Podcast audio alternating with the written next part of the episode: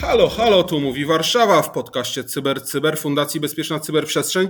Nie jest to Cyber Cyber raport, nie jest to Cyber Cyber techniczny, chociaż o technikalia będziemy jak najbardziej zahaczać. Jest to Cyber Cyber procesowy, a chcemy zahaczać o technikaliach, bo będziemy mówili o pentestach. Przy mikrofonie wasz ulubiony prowadzący, sam jedyny, zostałem na placu boju. Moi koledzy niestety zreiterowali, ale ja jak najbardziej jestem i poprowadzę ten program, czyli Cyprian Gutkowski, a moim gościem jest Karol Wodecki, Standard Chartered Bank. Witam cię Karolu. Cześć, bardzo mi miło. E, Witam Będziemy... Tak, będziemy rozmawiać właśnie o mm, pentestach, o tym, jak wyglądają pentesty, ale może najprościej będzie, jeżeli zrozumiemy wspólnie, Czym jest pentest? Jak go rozumiesz ty? Jak go rozumieją twoi klienci? E, no bo najczęściej spotykamy się z tym, że pentest traktujemy jako jakiś przegląd podatności i ewentualnie próba ich eksploitacji przez różnego rodzaju zespoły. Czy tak samo podchodzisz do tego, czy jest to jakoś szerzej? Znaczy, naszym klientom, e, jak i może inaczej. E, żeby, żeby odpowiedzieć na to pytanie, to, to pentest jest po prostu legalnym hakowaniem. Dla tych, którzy są nietechniczni, to bardzo łatwo odpowiedzieć, ponieważ zawsze szukamy e, dziur podatności, takich uchylonych okien e, w naszym domu, które zawsze są używane przez komary po to, aby mogły do nas wlecieć i nas ugryźć. Tak wygląda też pentest. Jak gdyby to jest realne zagrożenie, które, które ma każda aplikacja i dzięki której można daną aplikację przejąć nad nią kontrolę lub ją zepsuć, albo, e, albo przynajmniej utrudnić e, pracę banku, firm i innych. Więc niestety wszystko to, co człowiek dzisiaj wypuszcza, jest, ma pewne podatności, ponieważ jesteśmy delikatnie mówiąc ułomni i, jest, i robi, popełniamy błędy, nasze kody nie są perfekcyjne. I jak mówisz o tym, jak wygląda kwestia pentestu. W dużych firmach pentest, jak i w bankach, jest rzeczą konieczną ze względu na bezpieczeństwo cybernetyczne, które jest dzisiaj, e, które de facto jest dzisiaj chyba takim mainstreamem, dlatego że na ulicy ciężko jest dzisiaj dostać e, w głowę i żeby ktoś komuś portfel ukradł lub telefon. Wszystko to się dzieje już teraz zdalnie. Tak samo firmy, które, e, które znam, e, ponieważ prowadzę wiele szkoleń Karol po godzinach, e, zostało zhakowanych i zostały na przykład zaszyfrowane. No i one nigdy w życiu nie podchodziły do pentestu, bo dla nich to był koszt. I dla dużych firm wiedzą, że muszą coś takiego zrobić, ale to jest duży koszt, więc muszą się na to, na to godzić. Jednak małe firmy dla nich e, to jest e, też trudne, dlatego że zazwyczaj jak firma ma kilkanaście osób lub kilkadziesiąt, to ma bardzo dużo takich negatywnych miejsc, gdzie można. Okej. Okay. Okej, okay, to, to bardzo jest właśnie ciekawe to, co poruszyłeś, ten temat dużych i małych firm, no bo o ile rzeczywiście każdy z nas zdaje sobie, zdaje sobie sprawę z tego, że e, dla wielkiej organizacji posiadającej pieniądze, jaką jest bank niewątpliwie, czy jakaś inna organizacja, no duże spółki Skarbu Państwa powiedzmy, żeby nie mówić tylko i wyłącznie o banku, no to zdajemy sobie z tego sprawę, że tamte pieniądze na bezpieczeństwo się znajdują, chociaż bezpieczeństwo samo w sobie nigdy zysków nie jest w stanie przynieść czystych, nie będzie działalnością biznesową, no ale to właśnie może, może powiedz, jakie są takie kroki właśnie e, etapy, które są podejmowane przy planowaniu i wdrażaniu testów penetracyjnych. I skoro masz też takie doświadczenie właśnie ze swojej pracy, którą wykonujesz również po godzinach, prowadząc szkolenia, no to jak to wygląda właśnie w dużych i w małych organizacjach? W dużych organizacjach jest to odgórnie za, zalecone. Albo e, w, w dużych bankach każdy e, bank de facto, kiedy E, musi wprowadzić jakąś aplikację, powinien ją na początku sprawdzić. Szczególnie kiedy kupujemy nową aplikację, żeby nie okazało się koniem trojańskim, e, które będzie miało dziury, postawimy sobie go E, w serwerowni, a w tym momencie e, będzie można go zaatakować właśnie, naszą serwerownię będzie można było zaatakować e, tym, tą nową aplikacją. Więc absolutnie nowe aplikacje, zmiany w aplikacjach to jest rzecz, która niestety pentest jest jedną z tych rzeczy, która blokuje bardzo często aplikacyjne teamy i jest taką ciernią w, w stopie, dlatego że zazwyczaj to jest, to trwa i blokuje e, blokuje aplikacyjny team, który zawsze jest zazwyczaj spóźniony. To trochę jak z remontami domów. E, wszyscy mają pewne terminy, a potem okazuje się, że e, dzieje się to trzy, trzy miesiące później. No i jeszcze jeżeli mamy zrobić ten odbiór taki jak mieszkań, czyli odbiór techniczny, no to okazuje się, że jeszcze trzeba dłużej przeciągnąć ten, ten pentest, ten pentest, raczej, raczej wdrożenie danej aplikacji, ze względu na to, że trzeba zrobić poprawki. No i to, to nie jest e, nikomu na rękę. I tak jak mówisz, jest to koszt. Jest to koszt, ale to jest koszt niwelowania, e, niwelowania strat niż e, koszt sam jako przychód. I również ryzyko operacyjne, porównam to do, do powiedzmy z samolotów i, i do startowania samolotu lub nie, zawsze liczone są straty w momencie, kiedy samolot nie, nie, nie wystartuje i ile to będzie kosztowało. No jeżeli, jeżeli zaczniemy przeciwdziałać temu, e, że samolot nie będzie stał dłużej niż tam parę godzin albo na, na całą noc, no to ograniczamy straty. I tutaj jest dokładnie tak samo. Jeżeli, jeżeli my wdrożymy jakąś aplikację, a broń Boże, ktoś schakuje całą firmę. I tutaj mam na myśli firmę turystyczną, na przykład, która przyszła rano e, w poniedziałek, bo przez weekend e, ktoś kliknął w linka i zostało wszystko zaszyfrowane, i w poniedziałek nawet maila nie można wysłać.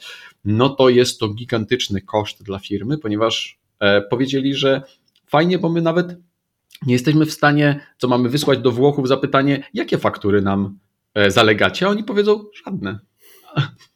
No, oczywista oczywistość, no przecież wiadomo było, że żadne, to, to od samego początku rzeczywiście, no to okej, okay. no to te kroki rozumiem, że musicie zarówno dogadać z y, klientem jako takim biznesowym, no ale również pewnie też z deweloperami, vendorami, którzy są różnego rodzaju dostawcami rozwiązań.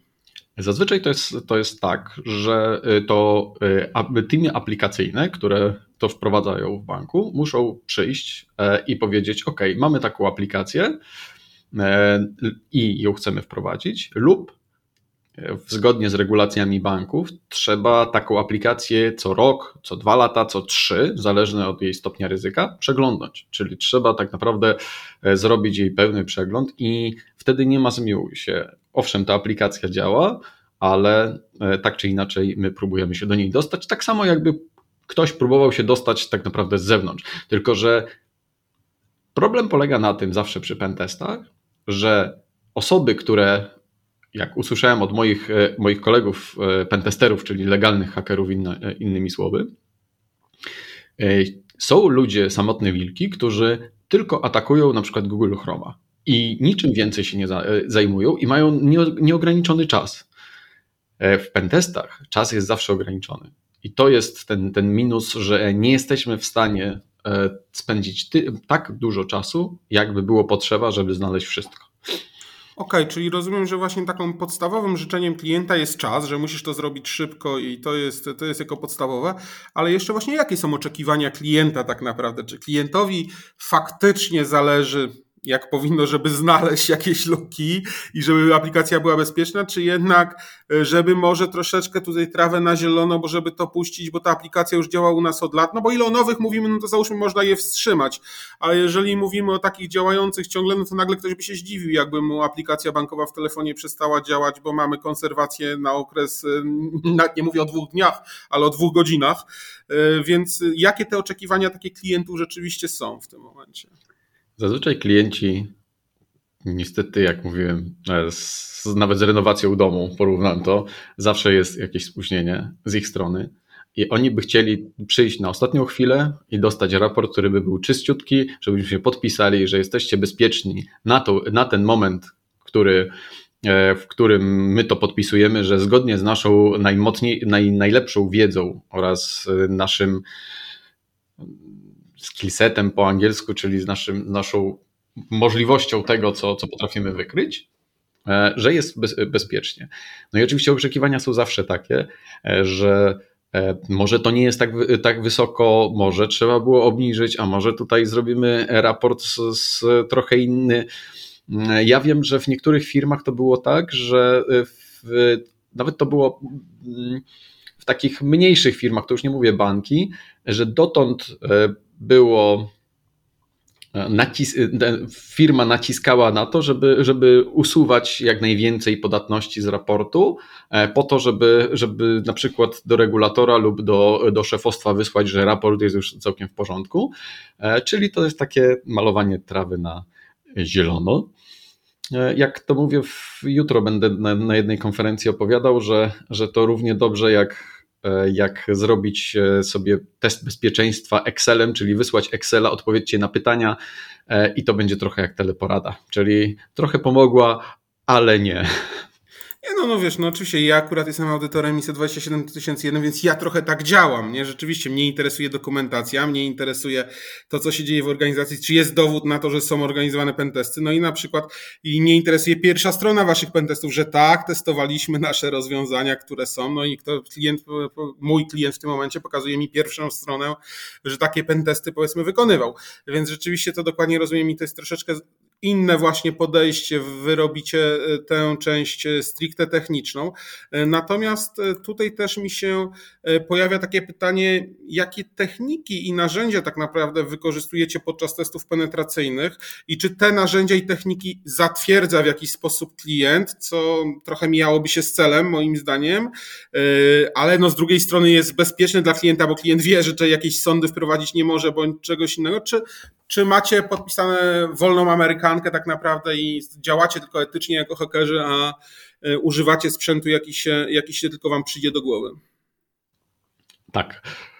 To jest dobra e, odpowiedź, znaczy dobra odpowiedź jest, e, bierzemy wszystko to, co możemy, co jest dostępne na rynku. Popularne narzędzia nikomu, kto w cyberbezpieczeństwie siedzi, nie będą nieznane, ponieważ takie, takie narzędzia jak Nessus, jak e, Nmap, jak w ogóle wszystkie programy w Kali Linuxie oraz wszystko to, co jesteśmy w stanie gdzieś na GitHubie znaleźć, na YouTubie. Ja mm, robiąc pewne dodatkowe prace po godzinach, e, które też się mm, przeszkalam, bo dlatego mm, zapomniałem powiedzieć, że tak naprawdę jestem tylko organizatorem, ponieważ jestem koordynatorem penetracyjnych testów, a nie sam, sam nie wykonuję takich rzeczy, to po godzinach robię niektóre rzeczy i wtedy poszukiwania jest w różnych źródłach, jak i na YouTubie, na, e, na forach.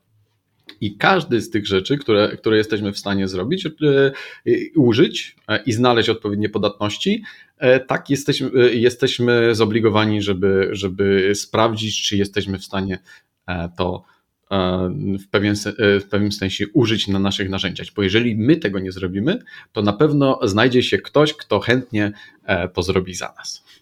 Okej, okay, ja, to, ja to właśnie dokładnie rozumiem. I tutaj powiązane pytanie mam z tym, bo tak naprawdę właśnie jakie wyzwania tak naprawdę, jednocześnie ograniczenia spotykają e, pentesterów, zarówno już e, przy samym planowaniu pentestów, już rzeczywiście tym koordynowaniu, jak wspomniałeś, no ale też już przy prowadzeniu takich pentestów nagle, że jakie, jakie te ograniczenia, poza tymi czasowymi, o których jak najbardziej już mówiliśmy, to oczywista oczywistość, e, to, to co jeszcze takiego jest najczęściej spotykanego w Waszej pracy? Niestety czasami wygląda to tak, że e, można porównać w ogóle naszą pracę koordynatora do, e, do pani na recepcji, która umawia do lekarza. Ja tak niektórym już tłumaczę klientom, którzy, e, którzy przychodzą Ciekawe do nas. Ciekawe porównanie, wiesz, o takim nie słyszałem, więc jestem ciekaw, jakie rozwiniesz. Mm, to tak, że, ponieważ mamy limitowaną ilość naszych, naszych pracowników, e, no nie jesteśmy w stanie robić wszystkich rzeczy naraz. No i tak, tak jak pani w okienku, e, która umawia do lekarza, oczywiście nasze terminy są trochę szybsze niż, niż na NFZ, to, to my mamy limitowaną e, wersję oraz mamy mamy kalendarz tych, tych osób, tak, którzy zajmują się odpowiednimi aplikacjami, infrastrukturami i wszystkim, z czym przychodzą do nas klienci. No i tak wygląda e, sytuacja, że w momencie, kiedy klient do nas przychodzi i mówi, że, że potrzebuje lepszego terminu, no to mówię, że Wyobraź sobie, że jestem panią, która umawia cię do lekarza i lekarz nie, ma już na tyle ilość pacjentów, że nie jest w stanie cię przyjąć już dzisiaj, ani za tydzień, tylko dopiero za dwa tygodnie. I tak to wygląda u nas, e, że e, pewien, pewien czas, okres, który, który szczególnie pod koniec roku się zaczyna, e, to chyba w każdej firmie, że wszyscy chcą domknąć wszystkie projekty do końca roku i są wręcz naciskani z, z, z góry po to, żeby to zrobić. Więc e, Jakie bym, bym wyzwania? Wyzwanie jest, jest takie, że zrobić to w odpowiednim terminie. Mm, dodatkowo, moment, kiedy termin przychodzi, a aplikacyjne teamy nie, gdy przygotują dany produkt, czasami e, nie, nie są jeszcze gotowi albo coś pozmieniają. I okazuje się, że, że moment, kiedy oni przychodzą do tego lekarza, to oni są e, nawet nie gotowi, bo nawet się nie pojawili u tego lekarza, raczej teoretycznie mieli się pojawić, ale, ale nie, mm, nie przyszli. I tu porównanie robię też do, do wersji serwisu samochodowego. Doradca serwisowy e, mówi: OK, taki i taki samochód przyjedzie na serwis tego i tego dnia, a okazuje się, że ten samochód nie przyjeżdża. No i my oczywiście musimy tym kalendarzem gdzieś tam sobie zarządzać i, i pozmieniać priorytety, więc jest OK i trochę nas to czasami cieszy, ale projekt y, no niestety nie wejdzie w życie, prawda? Kiedy, e, kiedy nie przyniosą nam, nie przywiozą nam tego samochodu albo nie, nie przyjdą do tego lekarza, e, no bo w, bo w tym momencie e, na przykład albo infrastruktura, albo aplikacja nie działa, albo, te, albo dostępy i jest masa rzeczy, która, która, potrafi, e, która potrafi e, tutaj zablokować tą, tą możliwość, a najczęściej jest to niestety niegotowość e, danej Okej, okay, to, to, to, rzeczywiście bardzo ciekawe porównanie i też, które doskonale rozumiem, bo poruszyłeś kwestię przyjęcia do lekarza. Teraz próbowałem mówić córkę do Centrum Stomatologii Dziecięcej w Warszawie na ortodoncję, na wykonanie zwykłego no, protezy ortodoncyjnej, która miała wyprostować zęby dziecku. No i tutaj dostałem termin na lipiec 25, także, także to, to też bardzo ciekawe. Wiem, że są inne wcześniejsze w Warszawie, prywatnie to w ogóle nie ma problemu, ale tak to wyglądało, na, jeżeli bym chciał skorzystać z tych usług. A z drugiej strony znam też tę opowieść, tutaj trochę rozrywki dla naszych, dla naszych widzów. Moja mm, kuzynka jest e, świeżo upieczonym lekarzem, no i zaczęła przyjmować w małym miasteczku właśnie z kolei w e, małej przychodni lekarskiej. No i ten, ten problem z tym dostaniem się do lekarza, no że nie mamy już czasu dla pana, już pana nie przyjmę, no bo już jest i tak pół godziny po czasie, a już wszystko minęło. No ale pani doktor, ja się dziś umyłem. Także była gotowość tego pojazdu do, do tego, żeby jednak to się odbyło dzisiaj, więc, więc to w ramach, w ramach rzeczywiście takiego żartu yy, i pokazania tego, jak to wygląda i że to porównanie w jak najbardziej jest w sposób sensowne. E, a powiedz mi, czy tak naprawdę w chwili obecnej sporo się mówi o sztucznej inteligencji, o zmieniających się trendach. Czy są jakieś trendy, które są w dziedzinie pentestów? Czy to też rzeczywiście jest e, tak szybko się zmienia, czy też troszeczkę no, gdzieś tam na stałe te pewne narzędzia są po prostu używane w sposób klasyczny, nie ma tej potrzeby sztucznej inteligencji, czy dostrzegacie też potrzebę używania sztucznej inteligencji? Powiem tak, że dzięki e, do, dwóch dostawcom polskim, które pewnie znamy e, i tutaj i prowadzą szkolenia, więc e, nawet trzech, przepraszam, to nawet jedno pominąłem, to prowadzą takie szkolenie i na nim, na nim byłem, AI w pentestach. I oni zauważają pewne, e, pewny trend i możliwości wykorzystania tego, tak samo jak myślę ludzie, którzy wystawiają dane produkty swoich, e, swoich dostawców e, na stronę internetową i żeby przygotować opis, to używają AI, dlatego że jest szybciej i ten, ten, ten opis jest taki, taki super. I tutaj tak samo można, można wiele rzeczy zautomatyzować. Tylko pamiętajmy o tym, że praca pentestera ma za zadanie też myśleć, korelować pewne, pewne, pewne zależności. AI nie zawsze y, będzie w stanie tak na tyle wymyślić, dlatego że AI zbiera masę informacji i czasami się myli.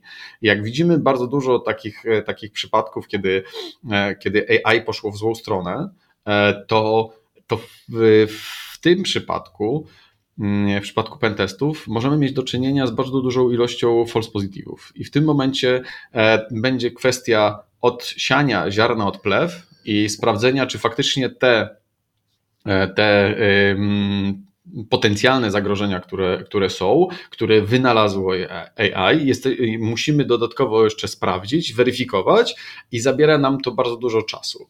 Więc jak na razie, mm, jak wiem, to moi pentesterzy jeszcze chyba nie, nie, nie zaimplementowali niczego, ale wiem, że trzech polskich dostawców szkoleń e, już e, mm, bardzo testują, testują możliwości, kiedy można to, to można użytkować i, tak, i na takie szkolenie można się zapisać. Rzeczywiście faktycznie chyba będzie tak, że co wspomina kolega Maciej Pyznar, z którym często nagrywamy mm, podcasty, że on występując i wypowiadając się w sztucznej inteligencji pokazuje to też tyle, że jednak nad tą sztuczną inteligencją musi być ten czynnik białkowy ludzki i co najgorsze, on musi mieć wyższe kompetencje od tej sztucznej inteligencji, żeby móc oceniać jej pracę. Więc e, znowu ta cyberbezpieczeństwo staje się taką grupą elitarnych specjalistów posiadających bardzo szeroką wiedzę z wielu tak naprawdę dziedzin życia, po to, żeby potrafić nawet odsiać to, co pokazuje sztuczna inteligencja, że to nie zawsze musi, e, musi być prawdą. Więc e, trochę, trochę tak jest i, i to rozumiem. Natomiast może pomagać, też... ale czasami może zaszkodzić albo sprowadzić nas do, do, do dużego, dużego kłopotu, ponieważ jeżeli czegoś nie rozumiemy i nie wiemy, jak działa, to też, to też nie wiemy, skąd pewne rzeczy się zaczynają e, brać. I to się, to się myślę, tyczy zawsze, zawsze z każdym. Mm, Dobrze, Nawet kodem, jak widzę, jak AI mhm. pisze kod, no to, no to, to po prostu coś może e, nie wyjść lub iść w złą stronę. Więc. Lub wyjść specjalnie tak, jak chciało AI. To też jest ciekawe, ten kto ją w jakiś tam sposób e, najpierw zasilał. Ale rzeczywiście mm, mam pytanie mm, trochę przewrotne i trochę już takie, co, co jest e, po testach penetracyjnych, bo jakie są tak naprawdę kryteria oceny w kontekście testów penetracyjnych, czyli jak mierzymy skuteczność działań, ogólnie jak, co, jest, co jest sukcesem właśnie w przypadku testów penetracyjnych i czy jest to mierzalne, czy klienci to w różny sposób definiują, czy wy sami na swoje potrzeby w jakiś sposób to definiujecie, jak to w rzeczywistości wygląda? Bardzo często używamy, a raczej zawsze używamy kryterium OWASP, czyli to jest to kryterium takie uniwersalne, gdzie oczywiście tutaj nie będziemy się mocno w to wdrażać, każdy może wygooglować OWASP, ale generalnie jest, e, jest scoring, który jest od, od, 1, od 0 do, do 10. E, CVSS tak się nazywa i od 0 do 10 e, możemy możemy ocenić, czy dana podatność, która jest znaleziona, ona jest, ona jest raczej informacyjna, czy przypadkiem ona jest krytyczna i oczywiście poprzez, poprzez średnią i, e, i wyższą, niższą e, możemy ocenić pewne, e, pewne podatności. I te podatności oczywiście jest dzięki temu OWASP standardo, standard, standaryzacji OWASP możemy określić i w pewnym sensie porównywać pewne raporty, czy jedna aplikacja z drugą, czy która jest bezpieczniejsza, dlatego że staramy się to unifikować. Ale wiadomo, że aplikacja jedna drugiej nie jest niestety równa, więc będzie nam ciężko powiedzieć, e, e, jakie straty poniesiemy w momencie, kiedy, kiedy aplikacja A zostanie zhakowana, aplikacja B um, i, i co tam się stanie. Jednakże wracając do, e, do raportów, wygląda to tak, że zawsze w dużych, w dużych firmach ten raport musi być przygotowany właśnie o jakąś standaryzację, żeby zarząd czy, czy aplikacyjny team mógł przeczytać informacje tak naprawdę, ale jak to się tyczy mnie, dlatego że, że zarząd, pamiętajmy, że nie jest zainteresowany e, tym, jak, co tam się dzieje, tylko tak naprawdę jak zaimpaktuje ich, e, ich e, firmę. I teraz, jak pamiętam tych właśnie trzech dostawców, też chodzę na ich szkolenia, to opowiadali właśnie o tym, że czasami musieli pisać te raporty w, w, takim w taki sposób i, i tak raportować do zarządu, żeby pokazać scenariusze, co się stanie dalej. Masz tu podatność krytyczną, tak naprawdę jakie będą następne Czyli okej, okay, czyli tak jakby potem przeprowadzenie modelowania zagrożeń do tej konkretnej podatności, co się może wydarzyć, jakie będzie miała skutki i powiedzmy jakieś rekomendacje, którymi można to obronić. Tak, zawsze w raporcie właśnie muszą być rekomendacje, co, co można zrobić, e, lub e, no, czasami rekomendacji e, nie ma ze względu na to, że jest to tak świeża rzecz, że nawet samo Apple albo, albo sam Google e, nad tym. No tak, no jeżeli mamy Zero Day, o którym nikt nic nie wie, no to ciężko w jakikolwiek sposób zareagować. Tak, ale takie podatności, które są e, bardziej znane i na, e, na stronach internetowych już opisane, e, że na przykład taka wersja, którą, którą macie na serwerze jest za stara i można ją w ten sposób, w ten sposób załatać, no trzeba tak naprawdę zrobić version upgrade i, i po prostu pewne rzeczy, pewne działania przejść. Oczywiście zawsze z, z vendorami, z produktami od vendorów, zawsze to jest ten problem, ze względu na to, że my my kupując taką aplikację, czyli, czyli e, firma, która, która ma w swoich procedurach, że musi przeprowadzać pentesty, musi taką aplikację przetestować. I oczywiście jest taka opcja, że można poprosić e, takiego dostawcę o to, czy miał już kiedyś pentest i żeby pokazał raport, ale najczęściej niestety okazuje się, że, że dużo firm e, idzie w oszczędności. I tak jak ta żarówka, która mnie oświetla, czy ktoś zrobił tej żarówce testy penetracyjne, że tam jest chip Realteka i, e, i de facto on się łączy przez Wi-Fi? I czy on nie jest podatny zgodnie z tym, jak te chipy Realteka w różnych, różnych urządzeniach były podatne, że można było przejąć kontrolę, to tak samo nikt nie robi tutaj w, w, danej firmie, która, która robi na przykład system księgowy, e, nie robi, e, nie robi pentestu ze względu na to, że to jest duży koszt. No i kupujemy taką rzecz z, z spółki, no i my musimy to zrobić. Więc my, wypuszczając raport, tak naprawdę pracujemy też na, na rzecz ich bezpieczeństwa, dlatego że to my musimy wy, wykonać pewne, pewne testy i sprawdzić ten produkt. Małe firmy tego nie robią, no bo to zawsze E, to zawsze jest, jest dla nich e, no, taka. Zawsze to jest koszt i, i, e, i dla nich ta, tak ładnie powiedziawszy, ta mapa ryzyka, ryzyk i, i strat jest trochę inna, ponieważ pamiętajmy o tym, że w przypadku zaszyfrowania, a było ich bardzo dużo i, i ataków ransomware, to małe firmy szybciej się podnoszą, duże firmy nie, dlatego że duże firmy mają bardzo dużą skomplikowalność, a małe firmy nie. I małe firmy zazwyczaj e, przez ransomware są bardziej oszczędzane, dlatego że dzisiaj te, te, te firmy, które firmy, to jest ciężko powiedzieć, no atakujący tak naprawdę, oni zakładają bardzo duże spółki, które, które mają zatrudnionych y, masę ludzi, którzy robią research, patrzą, czy ta spółka się opłaca atakować. Mają call center, który odbiera zgłoszenia od klientów zaatakowanych, tak. Zgadza się. I to jest, i to jest właśnie to, że, że tak naprawdę jest to jest to już, już e, widać, gdzie biznes poszedł w którą stronę. I, to, e, I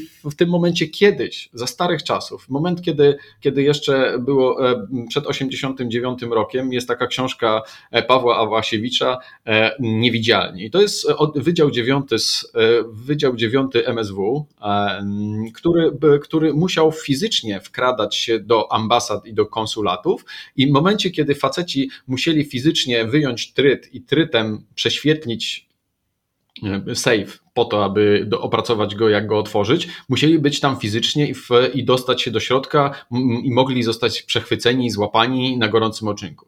Dzisiaj nikt takich rzeczy nie robi. Te, w budynkach nie trzeba już, już e, bywać. Wystarczy tylko dostać się elektronicznie i zdalnie. I dlatego, dlatego dzisiaj jest to wielki biznes, ze względu na to, że te firmy mogą być nawet w krajach, które, które nie mają ekstradycji i atakują.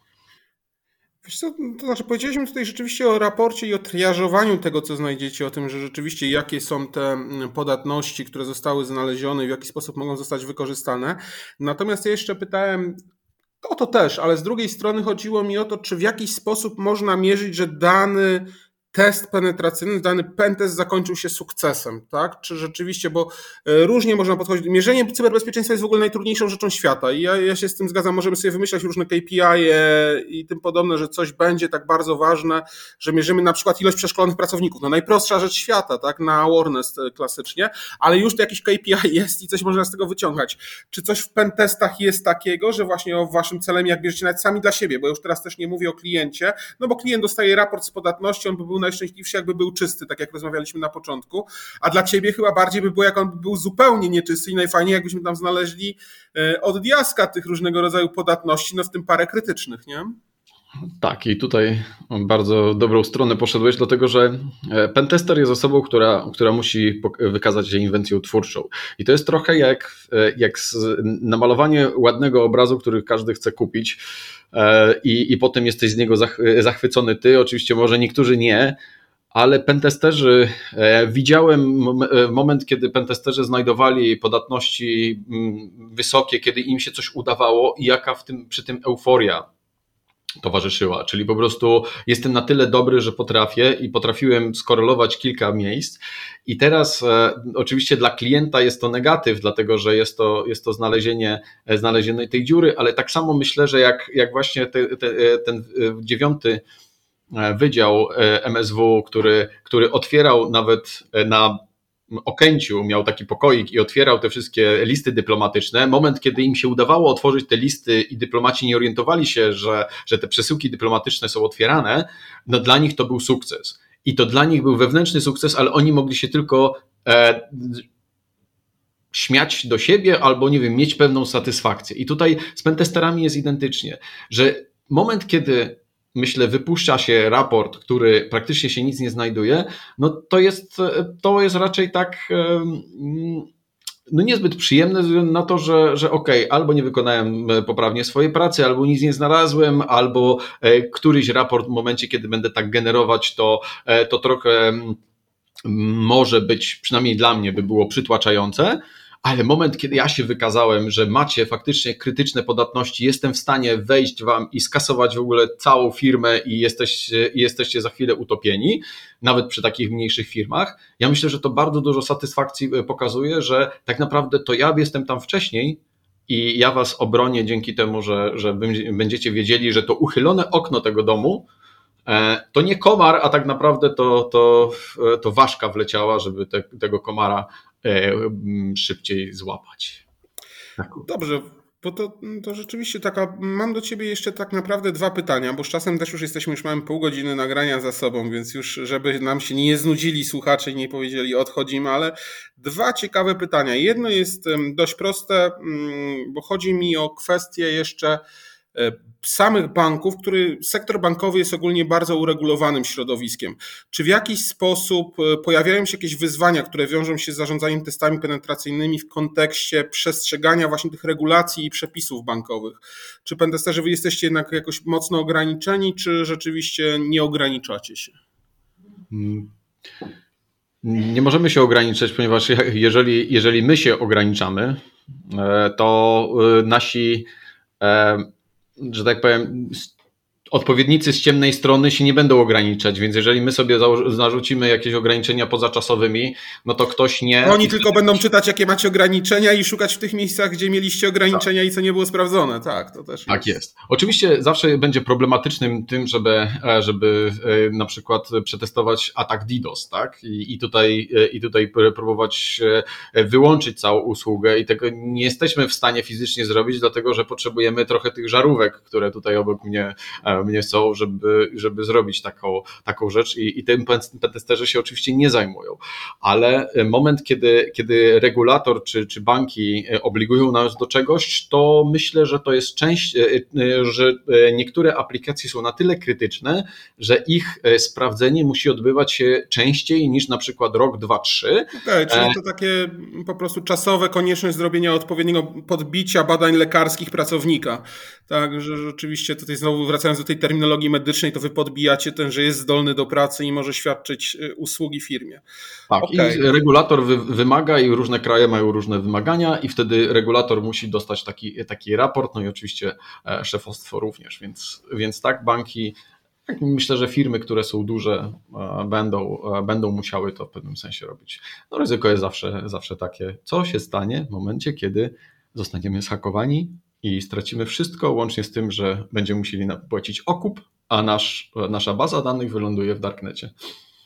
No tak, to, to jest oczywista, znowu oczywistość, powtórzyłem się. E, ale słuchaj, to, to, jeszcze jedno takie pytanie na sam koniec, myślę, że które pozwoli naszym klientom może też się uśmiechnąć. E, jakie przypadki lub przykłady takich ciekawych ataków albo ogólnie luk w zabezpieczeniach widziałeś podczas swojej pracy? Nie mówię tu o bankach, żeby banki zaraz pomyślały, że mówimy o jakimś banku konkretnie, ale ogólnie w pracy. Co takiego ciekawego, na co zwróciłeś uwagę, ci się przydarzyło? Po godzinach Mogę powiedzieć, że, że było, mam kilka takich, e, t, e, takich rzeczy. Żałuję, że, że faktycznie mogłem przygotować e, ze dwa, trzy scenariusze. Co mi przychodzi do głowy, to, to moment, kiedy, mm, kiedy firma jest weryfikowana pod tym, czym się zajmuje. I w pewnym momencie jest to jakiś w pewnym rodzaju spira, tak? Dlatego, że wiedzą, że, że firma, która się zajmuje gadżetami, a, tak, a to jest firma, której, której pomagałem, dostała maila, że ok, mamy takie i takie zamówienie i jest to E, jest ten plik za duży, żeby ci wysłać mailem i proszę wejść na stronę, która wyglądała zupełnie identycznie jak e, strona um, OneDrive'a. Nawet w tym samym layoutie.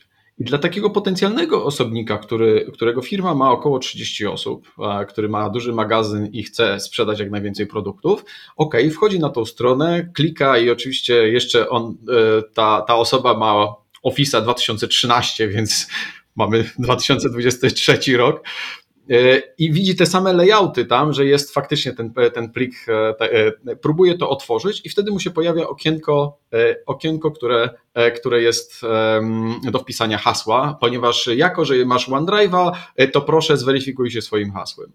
I na szczęście ta osoba już kilka razy miała jakieś e, problemy, więc jest uczulona. Więc takie, takie osoby do mnie przysyłają te wszystkie rzeczy, a ja sobie w te wszystkie rzeczy klikam, a potem przygotowuję, e, przygotowuję po prostu dla innych, jak, jak ta sytuacja wygląda. I tutaj, e, I tutaj ta historia wiąże się z drugą historią, kiedy, e, kiedy tak naprawdę od mojego innego e, znajomego dosta, dostałem, dostałem wiadomość, co tam się stało i kto został zhakowany. Jego dostawca, czyli, czyli powiedzmy, że on ściąga elektronikę z, z, z Anglii, i jego dostawca został schakowany i czekali na to, kiedy faktura będzie niezapłacona. I moment, kiedy, kiedy e, on pisał do swojego e, kolegi, którym doskonale się znali, e, tamten mu powiedział: OK, masz taką i taką fakturę do zapłacenia. A on powiedział: Dobrze, bo było ryzyko kursowe, to było 233 tysiące funtów to, to proszę, zapła e, możesz zapłacić, wpłać na to, na to konto, nie ma problemu e, i ten. E, I, I w takim razie masz tutaj wpłać. No i oni niestety to wpłacili.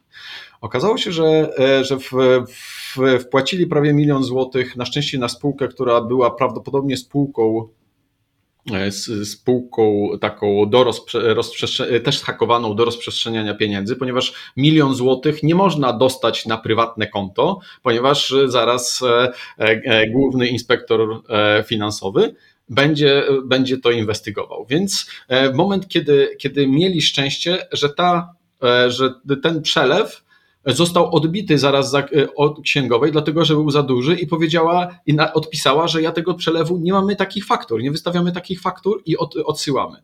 I tylko uratowało ich to, że e, mój kolega Przemek nie potwierdził e, swojemu teoretycznie koledze, który odpisał do niego z identycznej domeny, tylko że różniła się już literką.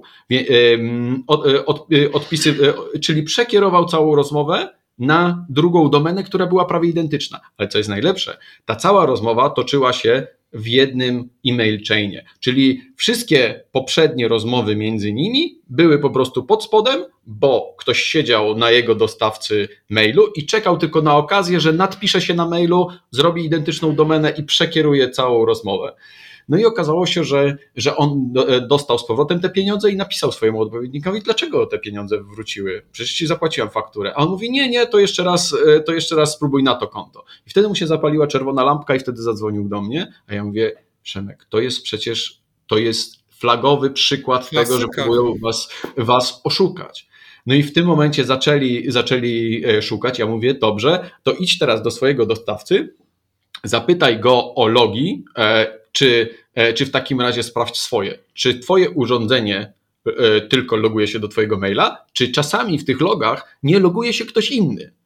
I tak samo po tamtej stronie, żeby sprawdzili, czy przypadkiem y, zamiast Twojego kolegi Alana, czy ktoś jeszcze przypadkiem nie loguje się do jego skrzynki. I to jest ten problem. W momencie, kiedy ten, ten właśnie e-mail, który, który mówiłem na początku, pokazał się, dokładnie był nawet wpisany e-mail, był zaszyfrowany w tym, w tym linku, który się klikało, i tylko podaj hasło. I taka osoba, która się nie zna na cyberbezpieczeństwie, zaraz poda to hasło i okaże się za chwilę, że e, ktoś inny zaloguje się na, na prezesa firmy maila i będzie tylko czekać na idealny moment, kiedy uderzyć. I to jest najgorsza rzecz, że, w, że dziś jeszcze nie jesteśmy tak przyzwyczajeni, szczególnie osoby, które mają ponad 30-40 lat, do tego, że, bez, że zagrożenia już nie są na ulicy albo złodziej nie przychodzi, tylko zagrożenia są kompletnie internetowe. Więc dla mnie majstersztyk, i to były takie kilka przykładów, które, które naprawdę pokazały, e, że jak można małym, małą rzeczą, a tak naprawdę wyrządzić sobie bardzo dużo krzywdy. I już powiem wszystkim, którzy są ciekawi, czy nie można włączyć na przykład e, e, two-factor autentykator, albo czy nie można dostać takiej notyfikacji, które wysyła Google, że o, twoje nowe, nowe urządzenie się loguje. No niestety, jak nam dostawca maila odpowiedział od tego kolegi. E, powiedział, że jak wiemy, to tylko giganci jak Amazon, jak e, Google, jak e, Apple mają takie, takie możliwości. Cała reszta nie ma. Więc tym optymistycznym akcentem myślę, tak. że jest. Rzeczywiście to optymistyczny akcent. Rzeczywiście powiedziałeś o tych rzeczach, które się zdarzają, które, o których, których słyszymy, natomiast nieczęsto na szczęście nas dotykają, chociaż no poprzez tę całą cyfryzację świata to będzie zdarzało się coraz częściej dotyczyło właśnie tej szerszej grupy ludzi, zwłaszcza, zwłaszcza starszych, którym nawet się wydaje, że nie są starsi, bo ja chyba już zaczynam czuć się starszy i też powoli zaczynam się zastanawiać z różnego rodzaju rzeczami, które spotykam w życiu, czy to aby na pewno tak. Więc słuchajcie, uważajmy, bądźmy cyberbezpieczni. Naszym gościem w podcaście Cyber Cyber był Karol Wodecki z SCB. To też jest ciekawe, bo są dwa SCB. ale to Standard Chartered Bank, także bardzo, bardzo Ci dziękuję Karolu za to, że zgodziłeś się uczestniczyć w naszym podcaście. Miała być z nami jeszcze Klaudia Kamińska, która niestety nie mogła, ale serdecznie Klaudię, Klaudię pozdrawiamy. Dziękuję Ci jeszcze raz, no a wszystkim słuchaczom życzę bądźcie cyberbezpieczni. Do usłyszenia. Dzięki Karolu. Serdecznie dziękuję. Do zobaczenia. Do zobaczenia i do usłyszenia. Cześć.